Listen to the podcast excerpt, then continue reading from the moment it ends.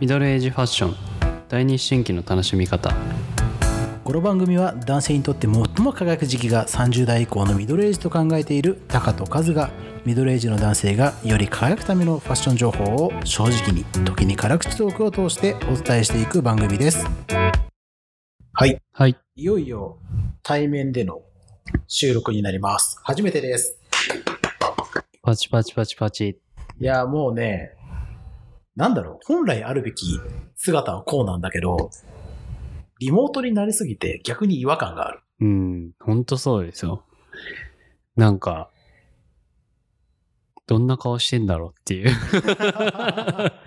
いや、なんだろうね。もうね、ずーっとリモートでやってきたから、逆にね、こうやって対面で話をするのが違和感がある。うんまあでも、ね、なんか、どうせやるならこういう形で一回撮りたいなっていうふうには思ってたから、なんかようやくその、なんか念願果たせたなっていう気もするし、はい。でやっぱ今までコロナでね、なかなか時間がね合わせられなかったんで。うん、合わせられなかったしね、実際会うこと自体がね、うん。なかなか難しいのが続いたから、うん。まあなんかこういう風に普通に取れるようになったっていうのが、まあどれだけありがたい話かっていうのをちょっと噛み締めながら、ちょっとやりたいなと思いながらも、まあ、すっかりね、秋になって、もうね、まあちょっとまだね、暑い日もあるけども、半袖だとちょっと寒い日も。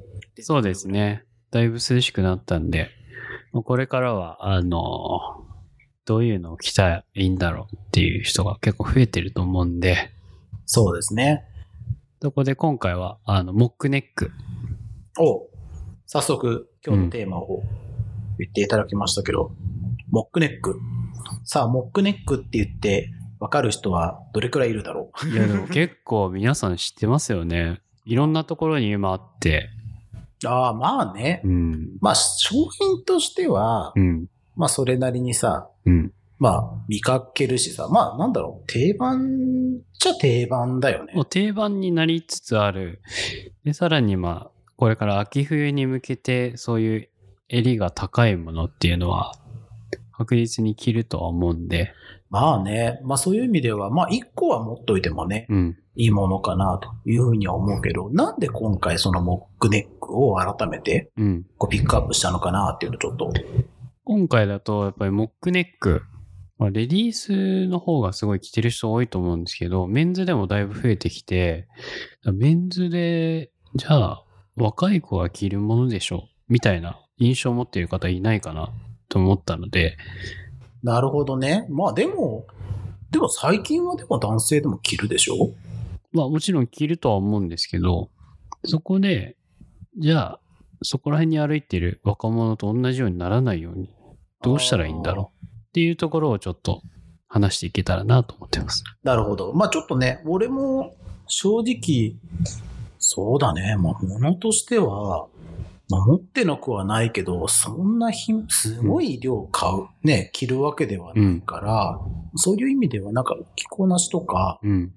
商品としても、そのシーズンのトレンドみたいなのもあるだろうから、うん。ちょっとその辺も含めて教えてもらいたいなと思うんだけど、ちょっと改めて、何ぞやっていうところちょっと一回解説してた方がいいかなというふうに思うんだけど、まず、まあ、モックネックって、ハイネックとも言われるんですけど、そう、襟型が高いものになるんで、首が詰まっているもの。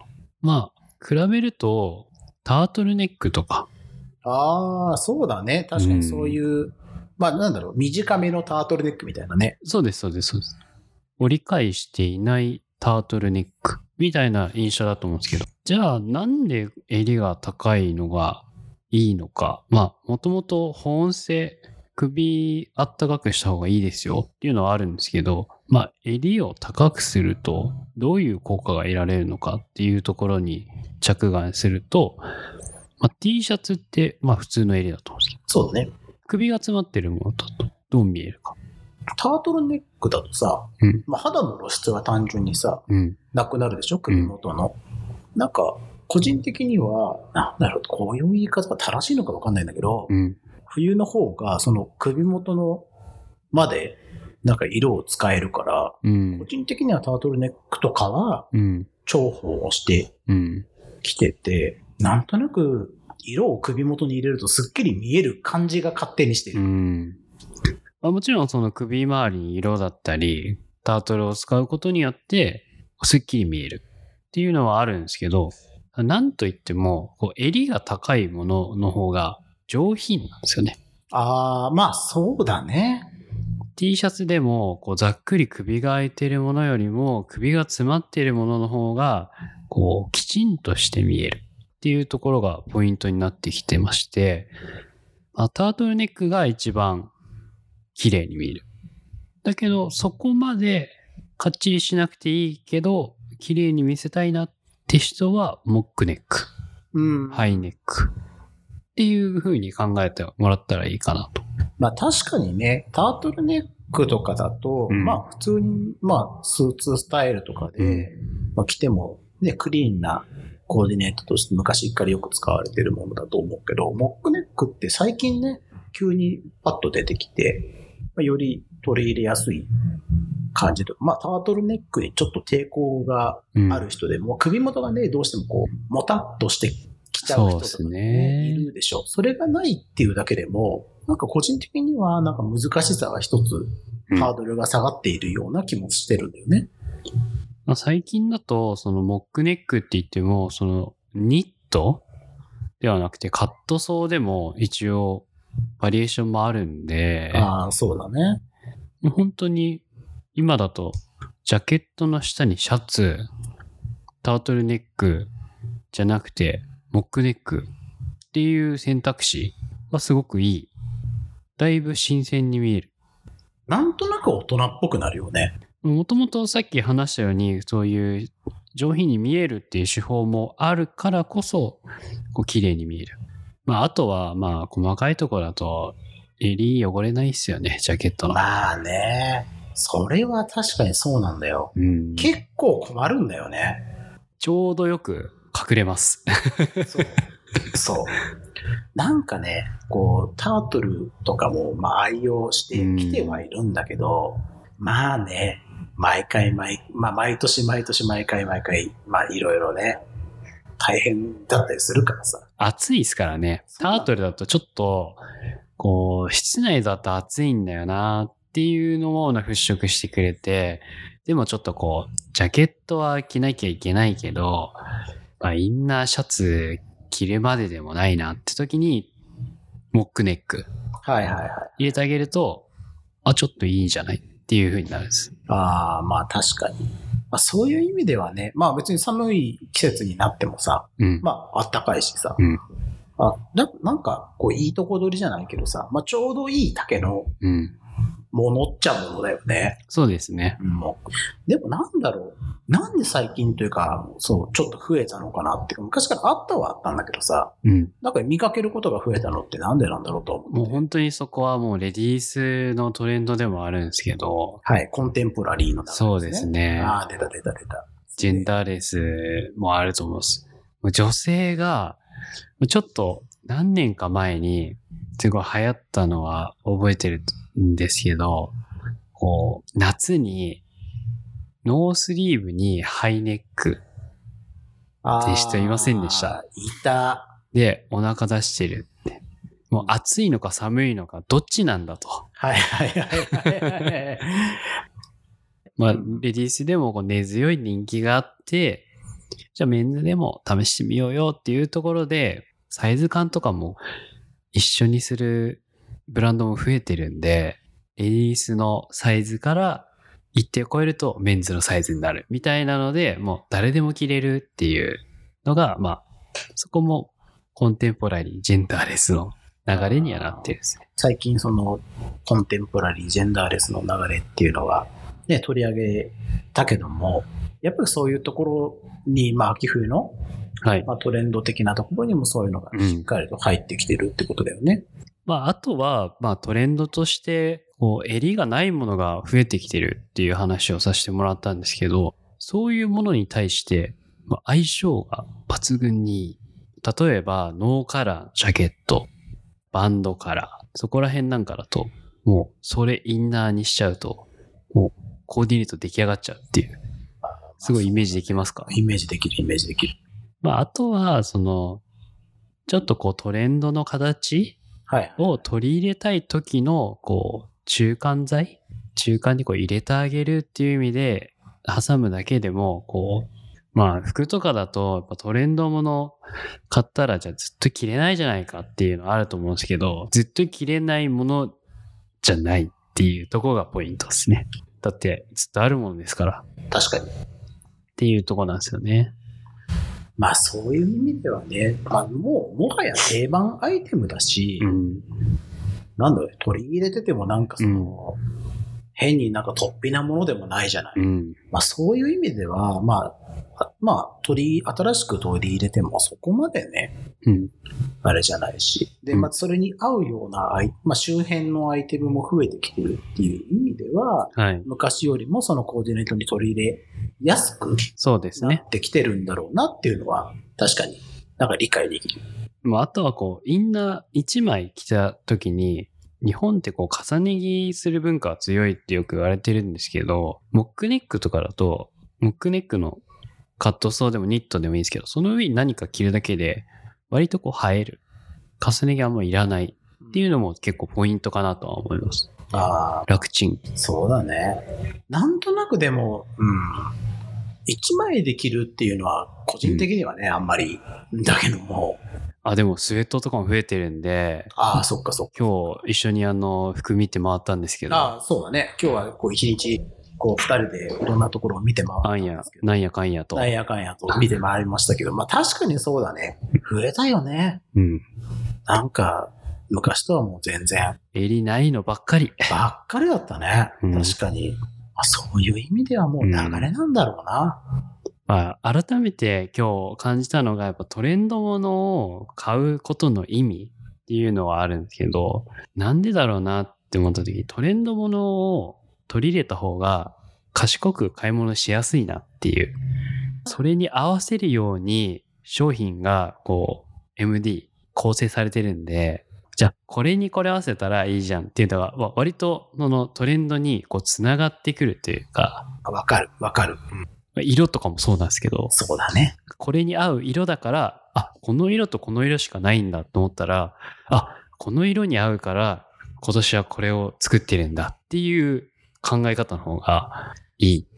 いや、だってさ、色もさ、まあ、前、前のね、はいの時に、その、ちょっと淡いは感触に近いようなっていう話をしたけど、ほんとそういうアイテムばっかだったよい。ね。死ぬほどあるっす。死ぬほどあった。選択肢の数は、本当に多かったし、うん。まあ逆に言うと、これ着るんだったら、これの方が合うよなうん。っていうさ、なんかこう、店の中でもイメージ湧くもんうね。んそれは本当に思った。まあ、こんなところで、そうねモッ。クネックは。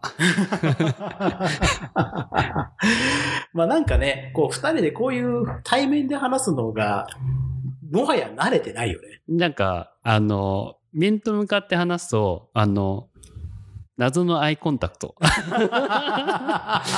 何を求めてるんやと。まあ確かにね。そう。だって、正直いつもより短いもんね。うん。短い。短いけど、なんだろう、逆にこれぐらいの方が、なんか要点がうんまとまって聞いてる人は聞きやすいかもなとか。結構なんか、いつも力量が強すぎて、ああ、確かに。我々結構言うもんね。弾くのにヘビーかなっていうとこあるですよね。それはちょっとね、うんまあ皆さんどういうふうにお思いかもね、なんか、もはや聞いてみないとわからないけども。じゃあ最後にじゃあコーディネートだけ、ああ、そうだね。まあ、大人、アラサー、アラフォーが着るモックネック、じゃあなんだろうって考えたときに、まあもし、こう取り入れるなら、えーカットソー、ロンティーのモックネック。はいはいはい。まあ、まあ定番、はいまあよくあるやつだね。あとは、ニットのモックネック。あとは、スウェットのモックネック。このまあ3択。まあ、この3択しか多分メンズはないのかなとは思うんですけど、うんまあそうだね。いや、その中でも一番取り入れやすいのは、なんだ、一番取りやすいのは、実はスウェットですね。あ、スウェット？はい。あ、そう。なんで？いや、スウェット嫌いな人いないですよ。まあね。だってスウェット1枚着たら、もう、OK ですもん。休みの日は。まあね、休みの日はそう、はいその通りだと思うわ。なんで、今今年は、そのスウェット、まあ、ロンティーだと重ね着はしなきゃいけないんで、重ね着めんどくさい。もうとりあえず、まあ、パッと済ましたいって人は、モックネックで、まあ、色だけ、まあ、いろんな、まあ、今日みいろいろ見てたんですけど、いろんな色あるんで、大きすぎないやつうんっていうとこだけ意識して、まあ、ちょっとこう肩が落ちてるドロップショルダーのシルエットだったら、まあ、しっかりサイズ合わせて着るっていうのが一番大事ですね。おさらいだけど、はい。こう、結構そういう大きい系のやつは、はちょっとワンサイズ小さめのやつを着てそうです。ね。いいんだよね。これからだとよりこうアウターをこう羽織るっていうのが増えてくるんで、そうだね。上に着れなくなっちゃうんで、そうだね全部でかくしてもらわないといけない。うん。まあそういう意味では、まあ、そのちょっと緩めのシルエットとはいえ、うん。まあ、ちょっと、まあもしか、まあ着てみて余裕がありそうであれば、もうはいワンサイズ小さいやつをちょっと試してみて、そうですねよく緩いぐらいのうん。シルエットで、その上に、まあコートとか、うん。ジャケットとか羽織っていただくっていう方がうん。いいよね。で、次にカットソー。カットソーの場合は、えっと、流行ってるバンドカラーシャツ。はいはいはい。これもそうだね。はら、あの、羽織ってあげると、うんうん。それだけで OK です。本当にね、これはもう安易にコーディネートが目に浮かぶ。見に浮かびます？目に浮かぶ。今日は多分見てきたからですよね。うんそうです、そうです。今日見てきたから。散々見たから。カットソーのモックネックに、まあ、コーデュロイのバンドカラーのシャツいっぱいあったなぁなんてああったね。りましたあねっ。たあった。まあなんかコーデュロイってね、うん秋口のなんか毎年うん。定番で出てくるアイテムだけど、うん今年、まあ改めてうん多かったね。うん。で、色味はやっぱりこう、ちょっとそういうトレンド意識したような色味も。そうですね。オフホワイト、まあ、グレージュ、テラコッタ、テラコッタ、まあ、オレンジ、ね。ボルドうん。ー、えーブラウン、うん。まあ、ネイビーはどこに行ったんだっていう感じでしたね。確かにそうだね。ネイビーさん、なかった。あんまりなかったね。仕事用のやつとかはあるんですけどあうんねビ。ジネスはね、やっぱりあったけど、カジュアルは確かにネイビー、そこまで前にも出てないし、黒はあるんですよ。そう、黒はあった。でもネイビー確かになかったかもしれない。まあ黒はそ、そのらの色に合わせられるからなんですよ。あっていうそれがさっき話した、そのトレンドもの買うんだったら、それに合わせた方がいいっていう、そう根底。そこにたどり着くのうね。んもうえら、その場で取りやすいんですよ。もう、あ、シャツこの色か。あ、あ、じゃあこの色がいいかなって、その2色しかないのに。ああもう選ばれるようにあ。作られてるっていう、まあ、ずるいですね。まあね。まあ、そ、まあ、そういうもんだからな。うん。確かに、そうだね。そう。確かに言われてみれば、ネイビーはなかったな。うんう。ん。今年買ってないしね。いや、まあ、ね、いつでも買える、ネイビーまあ、定番色だからは。な。はい。で、最後、ニット。はいはいはい。ニットなんですけど、ニットの場合は、今年結構増えてきてる、こう、シャツブルゾンはいはい。で合わせてあげるといいかなっていうところですね。もうそれ、そうすると、まあ、11月、11月後半ぐらいまで、その、二つで。いけちゃう。インナー、ニット、そのブルゾン、終わり。うん。わかる。わかります。わかる。これでも結構もう、割と、3、三コーディネートできちゃってるっていう。そうだね。もう、一週間のうちの三分の一以上できてるわけだからね。でもまあ、今お休みどのくらいですかね？まあ、週に2回として、まあ、リモートが最近だと週に3日 ?2 日になっている人も増えてるんで、そうだね。あの、仕事に行きながらリモート持っている方も増えてるとは思う。そうなるとまあ、週5回ぐらい。でも毎日服変えるわけにもいかないんで、うん。まあ、1ヶ月ごとぐらいになんか変えればいいかなとは思いあますあ。まあね。まあ、きベースとしてね、そうですね持って。おけば、その上に羽織るものはね。厚さを変えていくっていうところで、うんうんまあ、カットソーにシャツ。で、まあ、その後に、まあ、スウェット。うん。その次はニットにブルゾン。うん。みたいな考え方が一番いいかなと。そうだね。確かに。まあ、ね、あの、もっと寒くなってきたら、もうちょっと厚手のものがね。そうですね。コートとかも出てくるんで、コートでごまかせる。そうだね。まあ、そういう意味では、今、今持っておくとちょうどいい、買っておくとちょうどいいアイテムだよね。了解です。まあ確かに、なんかそういう感じはするし、まあアイテムも本当に豊富だったから、うん。ね、まあどこに行っても、あの、いろんな形、色のものがあるかなというふうには思うから、まあそういう意味ではね、皆さんこれから買い物行かれるときに、まあいろいろと、まあお店見られた時には、ぜひちょっと注目して見ていただければと思いますし、まあ色のね、はい。参考にすべきところっていうのは、あの、前、まあ前のコンテンポラリー会かな？色味のところは。そうですね。で。まあトレンドの話とかもあるんで。そうね、トレンド会かなのところで話もしてる。もしよかったら、あの、それも、あの、改めて聞いていただいて参考にしていただければなというふうに思います。はい。はい。